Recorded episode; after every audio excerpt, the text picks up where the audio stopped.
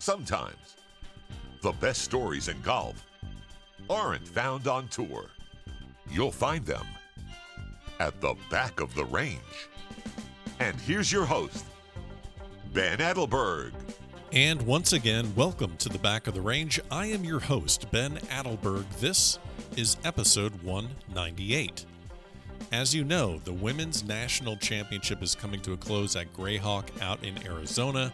The men are slowly arriving and preparing for their own national championship run. The best programs in college golf will need to endure 72 holes of stroke play, and then the top eight teams will advance to match play.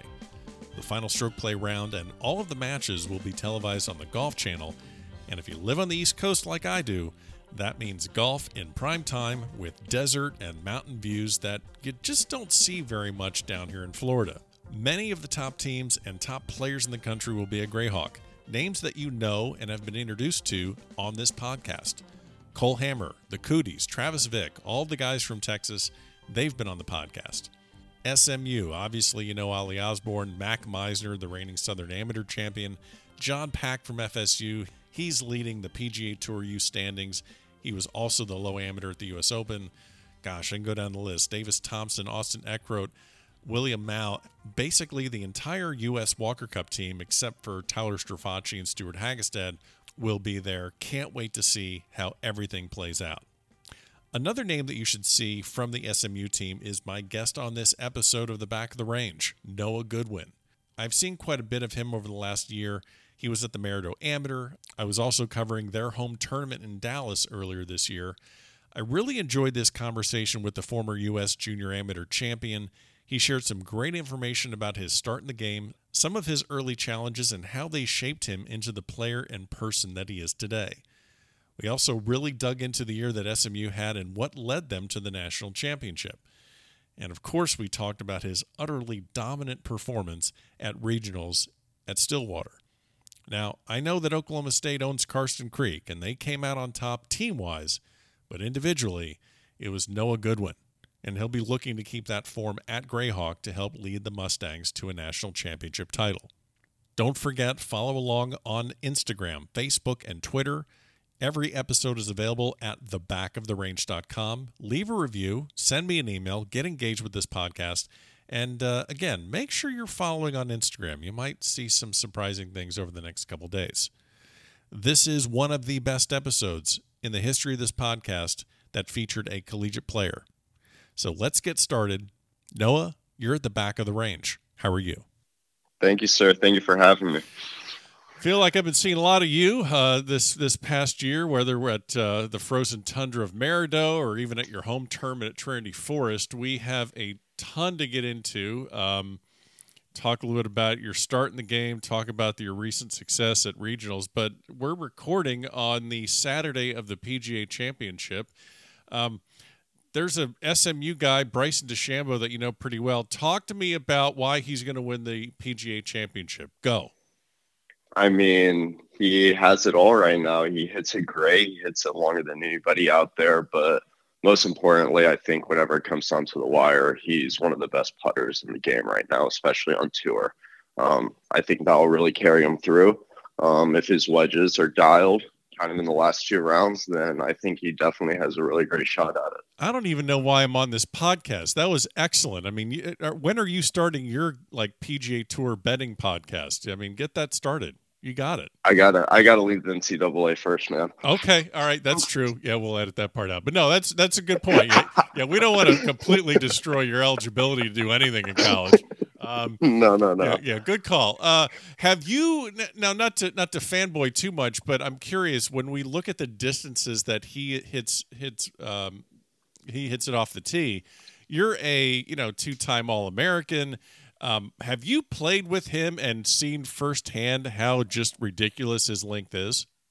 So I played with him in the practice rounds of the Olympia Fields USAM, but that was way before he started his distance thing at all. Sure. Even though I will say back then he could still smash the golf ball if he wanted to. He would have this thing he called a big driver, okay. where he just laid into one. I remember there was this one par four on the south course, and there was a tree like 330 out. And he said he was going to lay on one and he flew it into the tree. now, so he's always had that length, but more recently we played, we went out to Dallas National um, last March or last April, right before quarantine started. Um, we were prepping for a tournament. So half the team played with Bryson. I ended up playing with the head pro out there. But afterwards, whenever we finished, he invited us into one of the bays oh, no. um, to watch him do like the speed training stuff that he does. Right. And that was just the most mind boggling thing I've ever seen. He hit like a hundred something golf balls at over 190 ball speed in a row. Now, are you someone that could sit down and would really like go into and really eat up all of the technical, uh, uh, you know, jargon, or just would, would does that register with you, or would you be like, "Cool, bro, just I just want to see you hit it. Like I don't need to know how you're making the sausage, but uh, yeah, I, I mean, which which end of the spectrum do you kind of fall on? Um, I'd definitely be interested in hearing what he has to say. I just love learning about stuff like that. Okay. And I mean, at the end of the day, there are a thousand different ways to play golf. Right. And I love learning about how other people kind of view it. But also at the end of the day, Bryson and I couldn't look at golf any more differently. Okay. um, he's super technical and everything, which I think is awesome. Right. It works for him. I'm just very, very feel. Um, I have like five swing videos on my phone. I don't take swing videos. I'll take a swing video once every three months. Okay. I pretty much just go off a feel for everything. I feel like I know my swing well enough. And Bryson's over here being the numbers guy. So I definitely would think it's interesting. It's awesome. I could learn a thing or two from it. But yeah, it would be a very interesting conversation, Yeah. kind of going back and forth. Well, after we're done talking, I'm actually going to go hit some balls today. So I'll get a video of my swing, send it to you. So now you'll have five that you can look at, and then just a comedy one where you're like, man, I'm glad I don't hit it like that guy. So, I love it. all right, we'll get you set up. So, um, you are a uh, you know born and raised Corinth, Texas. Twenty thousand uh, people in, in that town. It's just north of Dallas. You're like 30 minutes away from SMU. Uh, I know that Dallas and Texas, for that matter, is just a hotbed of junior golf. It's just a great area of the country to not just get into the game because there's plenty of courses and plenty of opportunities, but there's, again, good competition, a good way to go from point A to whatever point B is, whether it's playing, you know, great high school golf or playing for a D1 program like yourself or, or anywhere in between talk to me a little bit about how you got into the game and why golf seemed to be a perfect fit for you. Yeah, so um, it all kind of started um, with me just wanting to go out to the driving range with my dad and just kind of hang out, watch him hit golf balls, um, try to hit a few myself. But beyond that, I played, I tried to play different sports growing up. Um, I eventually got my black belt in Taekwondo whenever I was seven. Okay. And then they told me that they wouldn't let me test for my second degree until I was 13. So I was kind of like, I don't want to waste next however many years of my life doing nothing. So I kind of decided I wanted to take golf on okay. just entirely.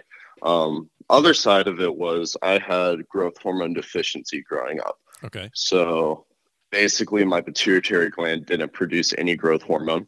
So whenever I was seven, I was in the first percentile on both height and weight.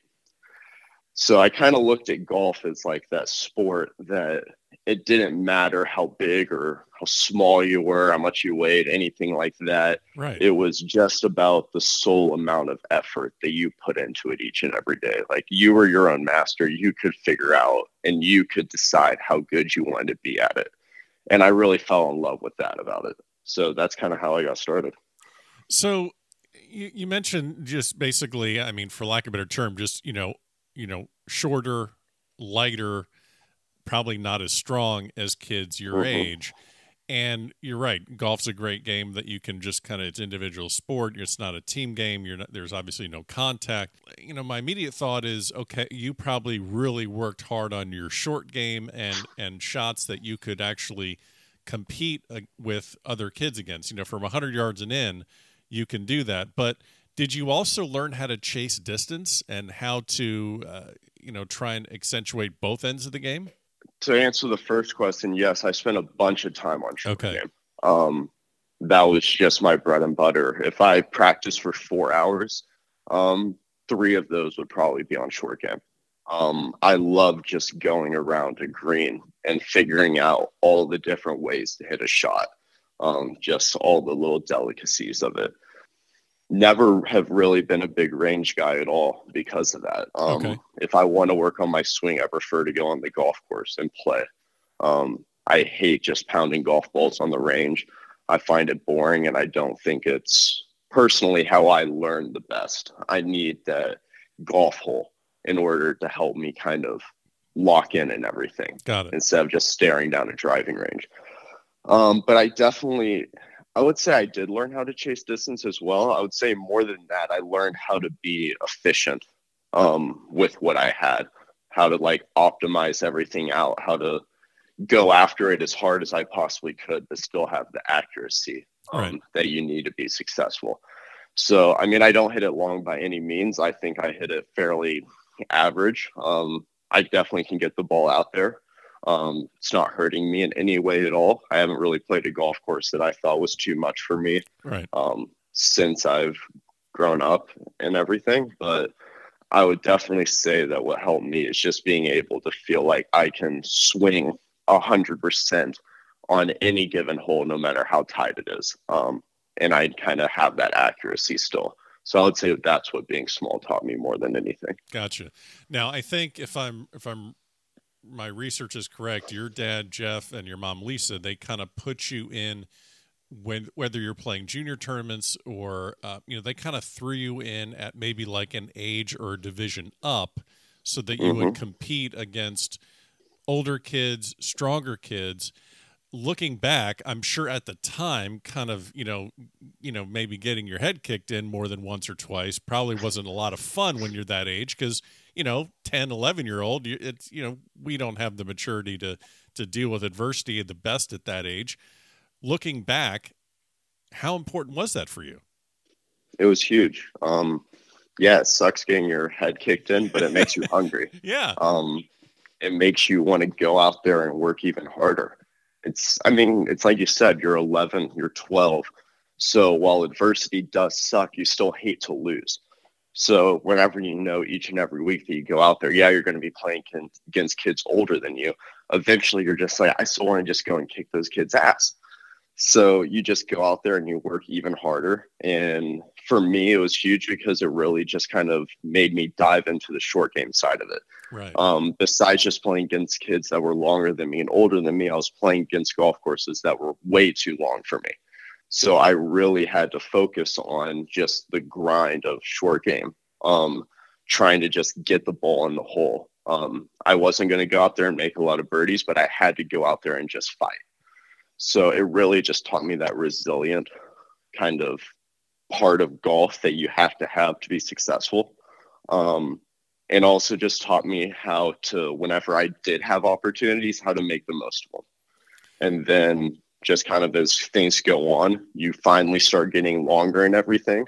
They finally stop hitting it so much by you. And then you have the short game that you have that once you start having more birdie holes and you can make birdies, and then you put yourself in a bad position, you don't have to worry about making as many bogeys. So I really think it kind of shaped my golf game um, still to this day, just teaching me how to always just fight through and just get the ball in the hole as few strokes as possible. All right, that's an excellent and cohesive and comprehensive answer. Now let me ask you a fun question. How cool is it to be that young and that much shorter than some of the guys and still beat them? I mean, that has I mean, how much fun is that though? I mean, as a little kid, yeah, it's great. They walk up onto the first tee. Like whenever you're 11, you walk up onto the first tee with a kid like three years older than you, and they're just like staring down at you, right. like, "Okay, I'm gonna absolutely just kill this kid today." And then you go out there and you shoot 72, they shoot 74, and they're like, "What the heck just happened?" so yeah, it's a, it's it's definitely a great feeling just going out there and grinding it out for the entire day. They might make a few mistakes here and there, but you're just always kind of focused on what you've been grinding for. And yeah, it just like I said, it makes you hungry. It makes the hard work feel like it's paying off and just makes you want to go after it even more. I mean, does does the Big Mac and quarter pounder with cheese just taste so good after something like that? I mean, probably can't even compare it. I mean, hundred percent. There's nothing better. you are a uh, you are one of five players in history to go back to back as AJGA Players of the Year. I mean, we got Brian Harman, Tracy Phillips, and a couple guys named Phil and Tiger. Um, junior President's Cup, Junior Ryder Cup, played in a couple USAMs as a junior. This is just an incredible junior golf career that, uh, I mean, if people are laying bets early on in your junior golf career, I don't think many people are seeing that happen. So, uh, it's absolutely incredible. Now, I spent a lot of time around, uh, you know, some of the best juniors in the country, whether it's at a, you know, a place like, you know, Maridoe Amateur or or the Jones Cup or or wherever. You know, I'm talking about guys like you know the Ford brothers and uh, Jackson Van Paris and Gordon Sargent. These are the blue chip prospects. I'm, I know I'm missing a handful of them, but you were uh, you were in their shoes. You were the guy uh, of junior golf at that time. Um, what is some advice that if you're talking to them and you're sharing some advice with them, what are some of the things that that would help them make a successful jump into collegiate golf, much like uh, much like you have?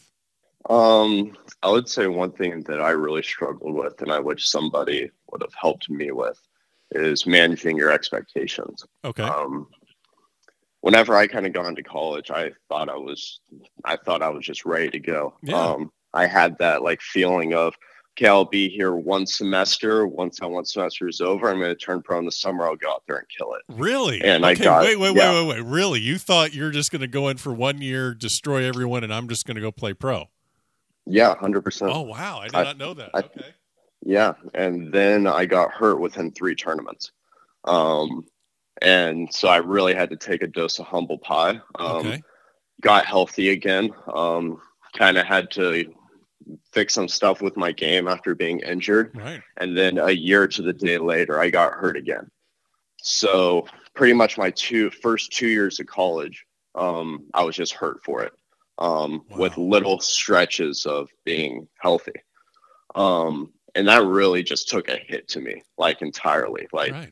you, you go out there, and regardless of if I was gonna turn pro after one semester, um, even if I had stayed, like that's just so much different than anything I'd had in junior golf. Right. Um, I'd always played through some injuries. I'd always had some like minor back stuff, nothing that would really like force me out of something. Um, but these two injuries, it was like you're you cannot play through it. I both of them were my shoulders. I couldn't raise my shoulder up, or I couldn't raise my arm up at all. Wow. So it wasn't even so much like you're taking time off to not play and like rest up and be healthy. It was like you just can't play the sport that you love. Right. And so I would say just like manage your expectations because anything can happen. Like there are so many unknowns out there, like just absolutely anything can happen. And more than anything, just like enjoy where you're at. Like college is the best four years of your life. The people that you'll meet along the way, um, the friends that you'll have, your teammates and everything, those are going to be some of your best friends for life. And just kind of soak it all in and enjoy it because that's what we're able to do so well in junior golf. Like we we had fun in junior golf. And then whenever you get to college, it's like all of a sudden you're like, I'm one step closer to my dream, Right. which would be turning pro. And you start to feel it a little bit more. You start to watch those PGA Tour events and you start to watch web.com and you're like, holy crap, I know guys out there Right. right now. Like I played against them.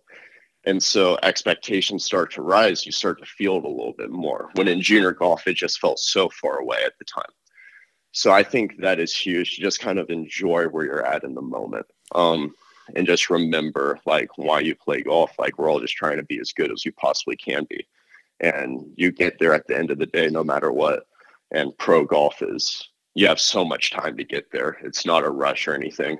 Um, that's what I've learned more than anything. Yeah, and and that's very well said. And I'm I'm kind of like on the same page. Like when I hear guys talking about when they're going to jump and play pro, I'm like, you guys do realize that you're entering the workforce. I know it's mm. televised, and I know you get to travel over the world, but you're just seeing the top of the top. You're not seeing mini tours on TV.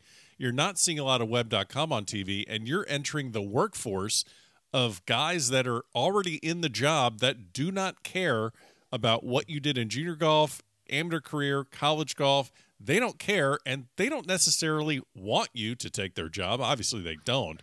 So you're, Mm-hmm. it, yeah, you're. Everything's kind of, you know, enjoy college. I keep, I say to people when I have casual conversations, I'm like, hey, um, that college thing looks pretty sweet. Uh, you know, might want to enjoy It that as long. Yeah, you might want to enjoy that as long as you can.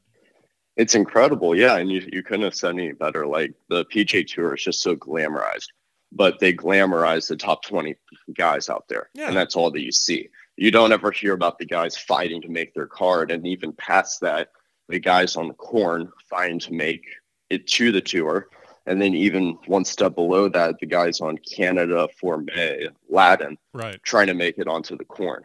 Like there's so many layers to it, and whenever you kind of get further and further along in college, you you see just all of that more and more and more because you have buddies out there trying to make it. So you're following your buddies, and you're talking to your buddies, and you're hearing how much of a grind it is. So it's definitely, I mean, it is a grind. Um, Yeah. If you make it out there and you're in those top 20 guys, then you've made it, and you can enjoy the glamorous life of it. But before that, it's it's hard to do. And I, I'm from somebody who wanted to leave college after six months and just thought that I would be set in stone to just go out there and kill it to where I am now taking another semester next spring. Like I couldn't be more grateful for college and everything that's taught me. And I'm the biggest advocate for just taking all the time you need. That's awesome. Well, you are, um, you know, as we uh, we haven't hit upon it yet, but you are a former um, U.S. junior amateur champion, picking up a win in 2017. And, and one of the fun things that I get to do with having this podcast is actually do a deep dive into the history of some of these championships, whether it's a U.S. mid am or amateur public links, and you kind of get to see the history and who won and who beat who in the finals. I mean.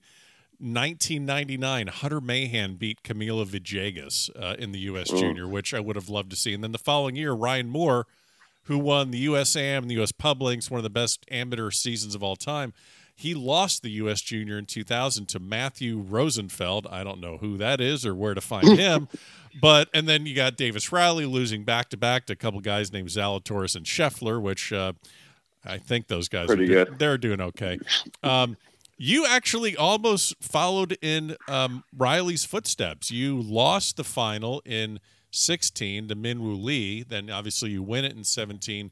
You beat Matthew Wolff, and now the the light bulb is going off in my head after you just talked about thinking about turning pro after one semester. Of course, that makes sense because you win the U.S. Junior and you beat Matthew Wolff. Um, let's dive into these two years uh, briefly. Mhm. You lose in 16. How much of a hit is that to you in 16 at that young young of an age? How do you deal with that and then also get yourself back and ready to compete the following year? Honestly, 16 really wasn't. Um, I played some insane golf at that US Junior. Okay. Um, it's it's kind of a hard thing to answer because at that event I played extraordinarily well, and I got beat by somebody who played better. Okay. Um, so that's a tough pill to swallow in itself. Um, but at the same time, it's really not knowing that I was heading in the right direction. I'm doing everything I need to do to get better. Um, and I just got beat. So it is what it is at the end of the day. Um, it made me hungrier, made me want to go after it more. 2016, that US Junior was still some of like the best golf I've played in all my life. I made an insane amount of birdies at that tournament. Okay. Like, um, I mean, I won my first match like eight and seven, um, with birding like eight of the holes. Like it was things like that. Okay. Um, just absolutely just car- not careering it, but being in the zone and locked in and just balling out for an entire week straight right. the next US Junior, um, I felt like I was grittier during it. I definitely had to fight more. Um, my game wasn't as good as the 2016, but obviously, like I said, I was playing just unreal amount of golf. Um, I actually, before the 2017, it's kind of a funny thing I like to tell. Um, I actually went to Cameron a week prior to the tournament um, like three days before I left because I couldn't stop shanking the ball. That's a problem.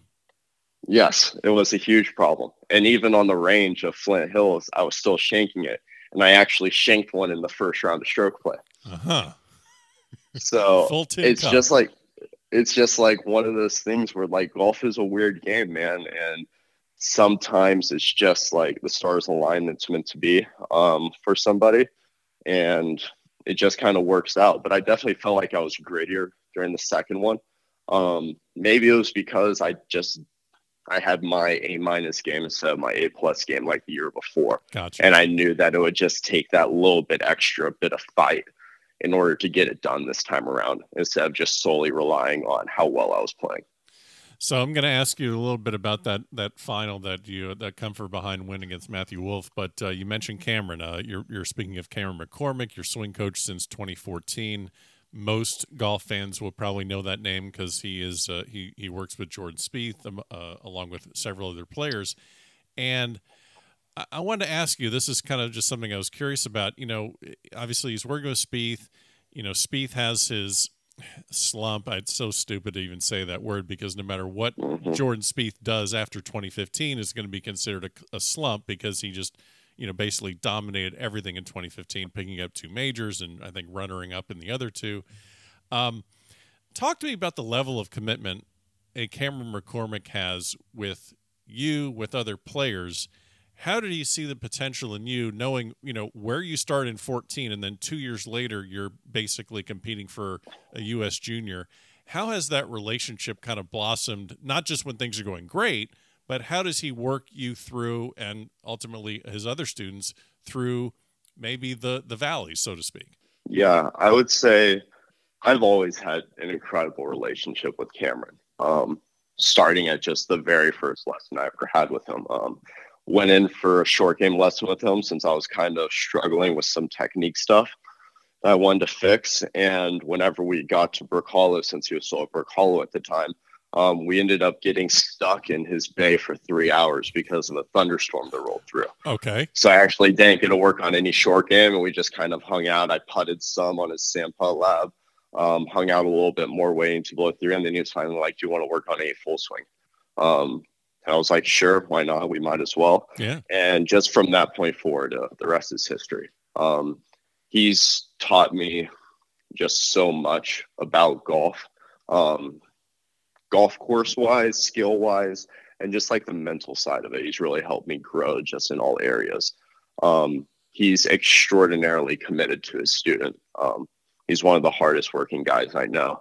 And he expects the exact same out of his students. He wants that fire, that pushback from them. Um, he feels everything that we feel out there, if not more, because he can't help us whenever we're in the middle of a tournament. Um, so yeah, he's extremely committed, um, and it's really awesome to see.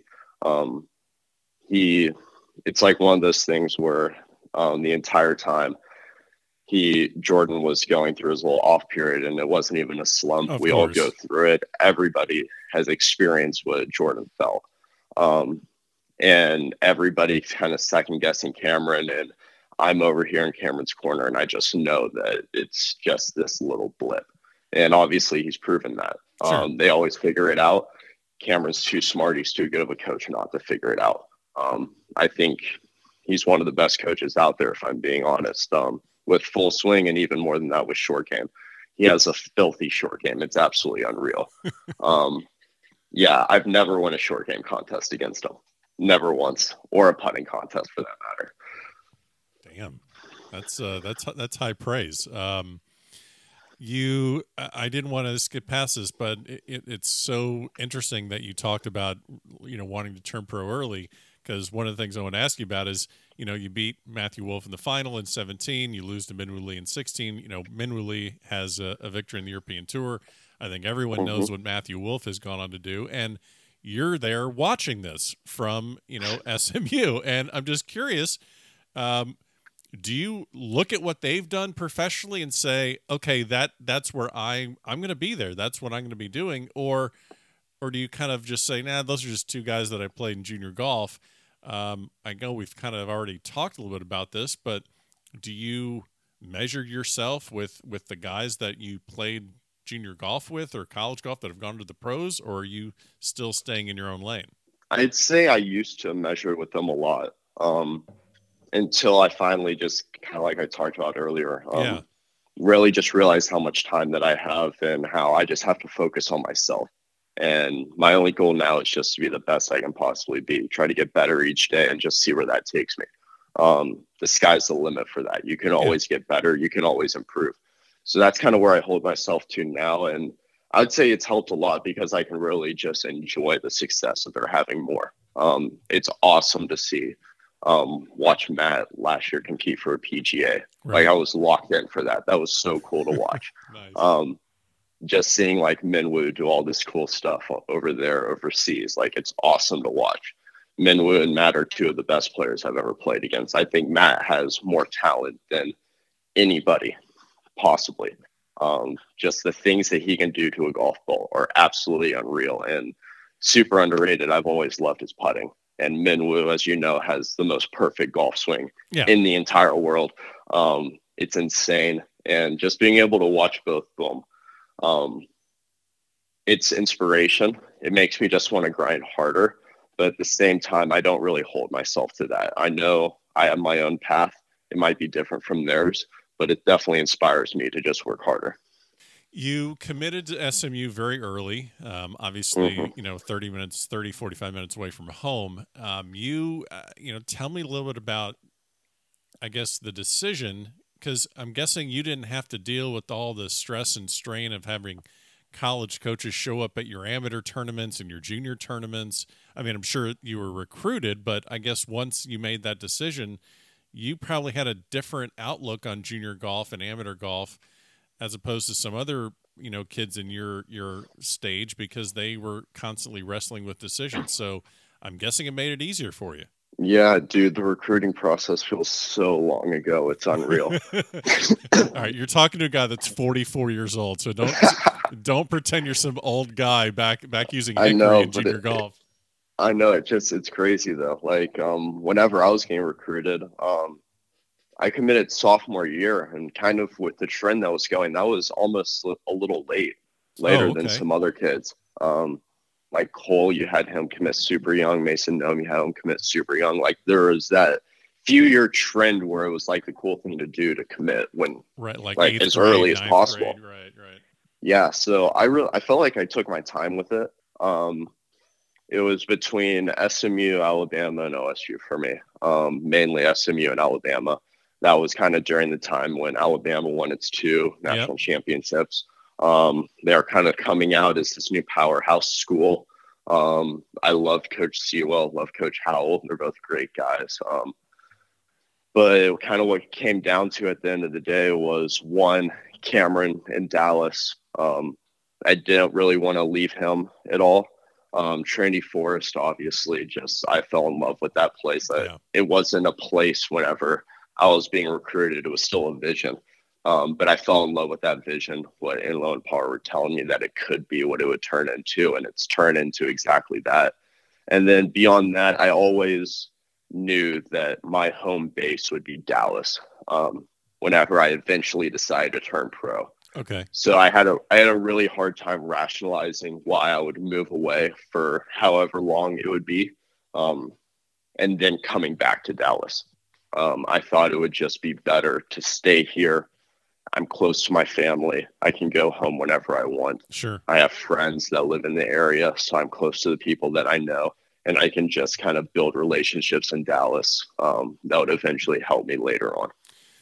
Interesting. So while you're choosing the right college program for you, you're also setting yourself up for when you do eventually turn professional. You have a lot of, you know, you you have a network that's built up. You're a fixture in the golf community in Dallas. Hmm It was it was definitely the long haul of it all. And don't get me wrong, I even if we're not looking at that, I probably would have still come to SMU. I I love Dallas. Right. Um, I've lived pretty much near Dallas since I was a baby, so it's like it's my home always.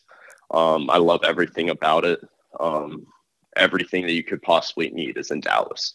And I just really love that aspect of it. And I just didn't want to give that up. Nice. Well, we have spoken a lot so far about, you know, individual achievements, um, you know, individual work you've done in your game with Cameron, just a lot of just, you know, you know, stuff about Noah Goodwin, but um, you're a member, like we said, of, of SMU's college golf team and college golf, which I, I've just really kind of fallen in love with over the last few years since I started the podcast. It's very unique. You're all competing for a spot in the starting lineup. So you have to be individualistic and take care of your own business, or you're going to be sitting in a dorm room somewhere watching the rest of the team go out and play. But again, if you don't encourage and help your teammates get better, you may be in the lineup, but you kind of might be alone if you don't have a successful team uh, on, you know, with you. You don't have a good starting five. So, how does the culture at SMU allow for an individual to blossom, but also help the team succeed simultaneously? Um, I would say that individually we blossom because everybody on the team wants to be the best that they can be. Everybody on the team wants to one day try to make a run at turning pro. Right. Um, so we all have that drive in us. And I would say what allows us to blossom as a team is personally, I believe we have some of the best team chemistry out of anybody in college golf. Um, we're all extremely close. It's even with, with even even with Ollie on the team. Yeah. Ollie is incredible. Ollie's actually Ollie actually went down to San Antonio with Mac this weekend um, just to hang out when Mac went down to go get golf lessons. Nice. Um, well, he's just going for so free, it, free, food. Probably that's probably why. He's down there. Yeah. So it's like it's little things like that. Like we we hang out with each other always. Um, we're extremely close in that way, and we're always pushing each other to be the best we can be. Um, whenever somebody else wins, it's celebrated. Whenever you win, it's celebrated. It's that always, in a way, it's always focusing on the team and knowing that you as a whole, that's your job to focus on, obviously. But if you kind of put everybody as a whole forward, then everything's kind of going to move forward. So I would say that yeah, I just think it's because we have some of the best team chemistry out there. We all want to see each other win. We all want to see each other be successful. But on the flip side of that, just as we much as we want everybody else to win, we want to win.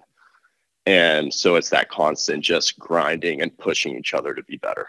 Well, you guys had a well, I'll let you describe how you feel this season went. I mean, I know you picked up a win at Trinity Forest, your home tournament. I know you've had some good mm-hmm. finishes, some average ones, and you know we talked a little bit about this earlier before we started uh, recording, where I see that it looks like you and and Mac and Ollie are kind of the nucleus.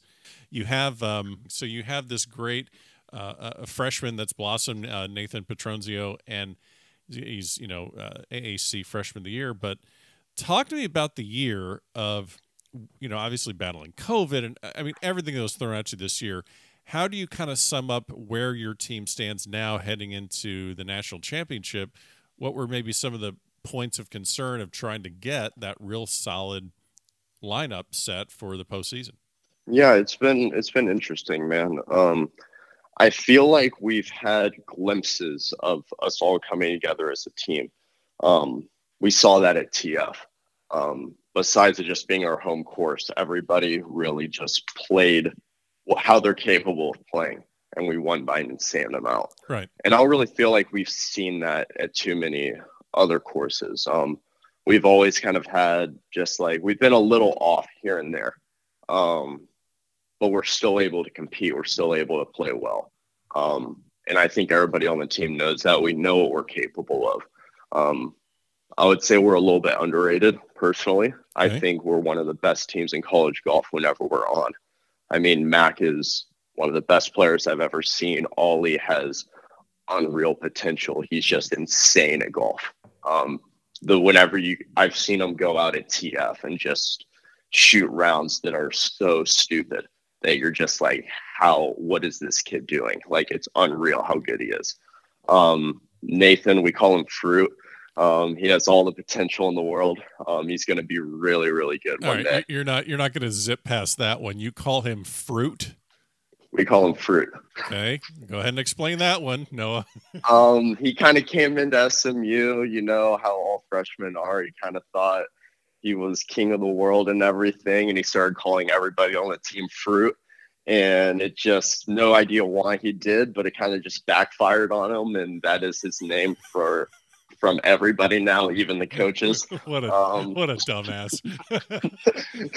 he's a he's a great kid. Oh yeah, um, yeah, but that's just yeah. He's he's fruit. It's it's not Nathan. It's fruit. Okay, perfect. Perfect. I will look forward to having fruit on the podcast at some point in the future. What a love that. What a dummy. Um, all right, so go ahead. Sorry, didn't cut you off. And then, but then, like we talk about having like a five guy. And like the five guy thing is like really interesting, um, especially with like a team like ours. So, like you said, we got like me, Mac, Ollie, Nate, Fruit, um, that can go out there and play some really, really solid golf. So then you kind of get into the question of like, what do you want out of a five guy? Um, do you want like a Mr. Consistent um, who's going to shoot between X and X every round, no matter what? Right. Um, or do you want a guy that's very consistent but has like that little bit of a wild card in him that could like go off one round and just shoot a super low score? So I feel like that's what we kind of been trying to figure out all semester. Um, and honestly, there's like no good answer for that. Both have their benefits, um, both have their disadvantages as well. Um, I think that's kind of like what every school tries to figure out. It's like the it's the unknown answer of like what is the perfect five guy. Yeah. Um, it's it's a crazy thing. Um, well, and it's I, almost yeah. like you need it's almost like you need a solid four through seven guy because you mm-hmm. you, you know there because I've seen with other programs there's been a lot of shifting in that four, five, and six spot, and really you're just trying it's like you're you're making a stew, so to speak, and you're like, all right, let me add this. Oh no, let me take that out. Let me put this in, see if that tastes better. Let me try this, and you're just trying to get the perfect mix for the postseason. And you know, we're we're uh, you know, I'm I'm hope I'm not explaining too much for for people that are listening right now, but I really want to hit upon something. You know, when you think of college sports, obviously you think about the bowls in in football, and you know you need to you know win five or six games, and you'll get into a bowl. You'll be in the postseason. And with college basketball, you'll have, you know, if you're a top ranked team like SMU right now, you're ranked in college golf. I think you're around 18, 20, something like that. Well, if SMU's basketball team is ranked 18 or 20, even if you lose your conference tournament, you're going to go to the big dance. You'll be at the national championship. In college golf, it's very different. You could win every damn tournament the entire season, and you still have to go to NCAA regionals where only the top five teams in the tournament will advance to the national championship. Now, you guys got through as the three uh, in third place at Stillwater at the Karsten Creek course for for that regional, but this is just a very unique part of college golf where you have to make sure you get through regionals or your season's mm-hmm. over. How do you yeah. guys now again 18th 20th whatever the ranking is i mean you're, you're in that top 20 range 25 whatever it is you're right there how do you approach that tournament which is basically your entire year yeah it's nerve-wracking like i mean it is nonetheless it's exactly like you said you can be the best team in the world and you're still not guaranteed a way through um, and I feel like I feel like everybody, um, or I can only speak for myself personally. I'm really good at focusing on myself and trusting my team um, throughout the entire regular year. And then whenever regional starts to come up, like you, you get nervous. You're you start checking in on people, and you're you want everybody to have that like little extra um, that you need to make it through. Um, and it's kind of a crazy thing. Normally, whenever I play a tournament, I'll pull up the solo leaderboard on my phone, um, see how I'm doing, and I'll kind of check how the team's doing every now and then. But like during regionals, like all you care about is how your team's doing. Right. Um, it's what I was asking my assistant coach who walked with me the last two days. It's all I was asking him. It's you're checking on everybody. How's Justin doing? How's Ollie playing? How's Fruit doing? How's Mac doing? and because you feel those guys, y'all are. This is what all your hard work the entire year has been for. And if this week's the end of it, then it's the end of it. But it also could just be the beginning of the postseason. So it's like this. It's this really crazy feeling of, and there's no good way to navigate it. Um, but I think at the end of the day, you just kind of you tinker all year. It's what we did. We had we've tried a bunch of different lineups. We tried a bunch of different four and five guys and six guys. Right. Um, kind of just trying to figure out what the perfect recipe was. And obviously, there is no perfect recipe.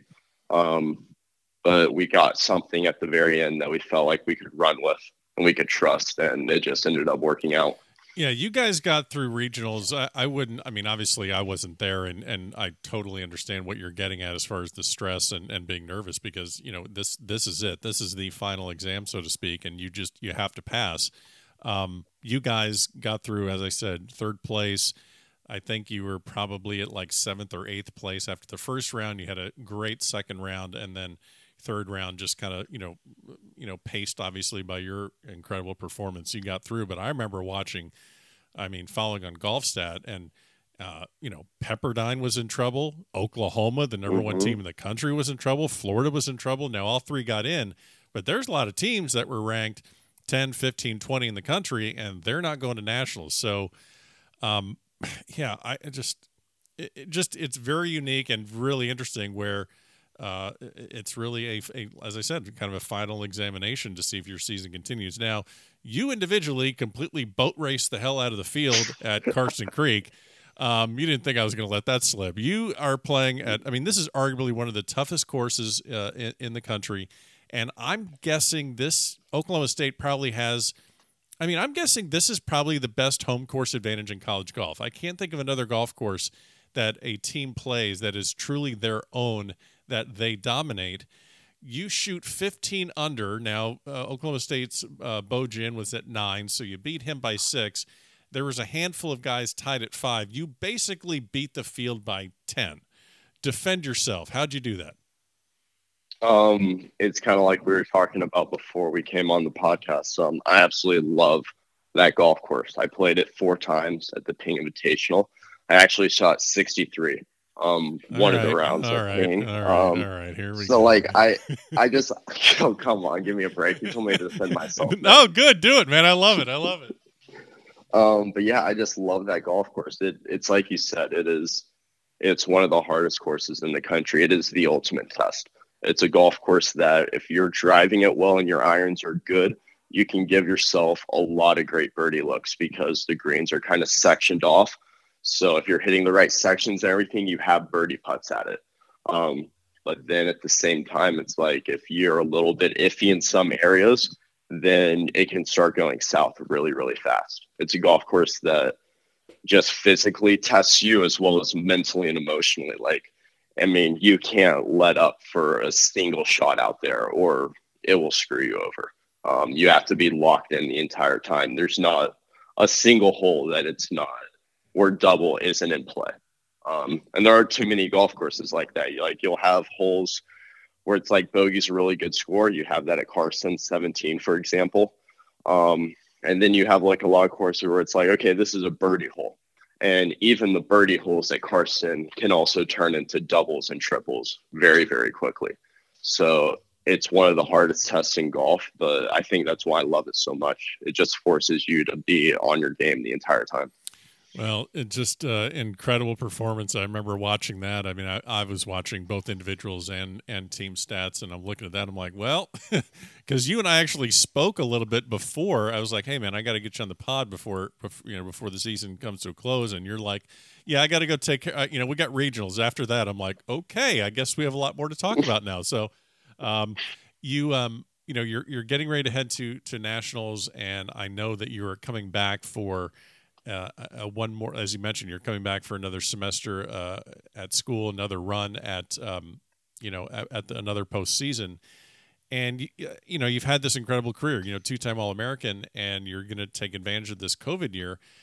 Um, I know a lot of that has to do with your relationship with, uh, you know, Coach Para and your, your team and just basically the entire SMU family. But I think something else that's out there for for college golfers to kind of keep in mind is PGA Tour U, where mm-hmm. top five get guaranteed a Korn Ferry card, and then six through fifteen have their chance to get a or have their choice of, I believe, PGA Tour China or the Latin America Tour. How much does that, with the inception of this program, how much does that affect your thought process on how to basically plan your exit of college golf? It's it changes it changes everything, man. Um, I mean, we're just being honest. There's never been an opportunity like this before. Um, this is an even better opportunity than, or I wouldn't say it's a better opportunity than PGAQ school. That would just be a lie. But it's the best opportunity that a college golfer has ever had. Um, to be top five and have auto starts out on the Korn Ferry Tour and even be locked up into um, the final stage of Q school for Korn Ferry for the next year. Right. Um, that's unreal. It's what everybody's striving for. Um, and even just being six or 15 is a great opportunity. So it's something that I really had to kind of weigh out and everything. Um, whenever I made the decision to opt out, I was ranked roughly seven. Um, and after conference, I probably would have moved up a little bit. And even after regionals, I probably would have moved up a little bit more. But how I kind of looked at it is the top five was so solidified. I mean, you got guys like John Pak, you got guys like Austin Eckroat, um, who've just played some unreal golf, and they're fairly well separated. And it would have been really hard to reach them. So you kind of have to you kind of have to play it like a time game also because then it's you have to decide okay if i'm coming back for another year then the timeline of tournaments that they choose to take for the rankings is going to change also. So then you kind of have to figure out well okay a lot of schools didn't play in the fall. Um, so what happens if they decide to count the fall in the timeline versus if they don't count the fall in the timeline so it's kind of all of this just like trying to figure out like numbers here and there. Um, it's a lot of guessing, it's a lot of speculation. Um, we still don't know exactly what they're going to decide to do. So you're kind of just trying to feel it out. Um, but it's it's a huge thing. I mean, it's like I said, there's no better opportunity than PGAU. So kind of my thought process was if I can come back for another year and at the absolute worst be ranked what I was this year and at the absolute best be in the top five, then at least I've given myself an extra year to grow, enjoy college for a little bit more, be with my team, make another national run, really feel like I did everything I wanted to do at SMU. Yeah. And then be able to turn pro, I felt like that would be the best decision possible. And you're kind of seeing that with a lot of people. A lot of people are taking advantage of that COVID year. A lot of guys are even going grad school route um, just so they have that extra last shot at PGAU just because of how great of an opportunity it is. Yeah, I, I, I think it's great that they provided it. I, I still, even if they didn't provide it, why would you want to leave college, uh, uh you know, uh, college early? I mean, the, the, the private planes and the, the tournaments in Hawaii, that, that doesn't happen when you're first year on, uh, as a professional for the most part. Um, but no, unless I, you're like Collin or somebody like yeah, that. Yeah, and and that's and I think also like people are seeing this, you know, Niemann, Morikawa, Wolff, Hovland, um, you know, Sam Burns. Well, I guess he's a little bit later, but I mean, they're seeing this nucleus that just came out recently, and they're just jumping up there. But you know as well as I do that there are a ton of D1 All Americans right now that are playing mini tours, and that's more close to the reality and if you do the mm-hmm. PGA Tour U route, even if you don't make the top five, what early or you know what first year professionals are really looking for is a place to play that's consistent because trying to jump around to Mondays and all that different stuff, there's no consistency to it. You can't build as easily. Exactly. Yeah, it's a.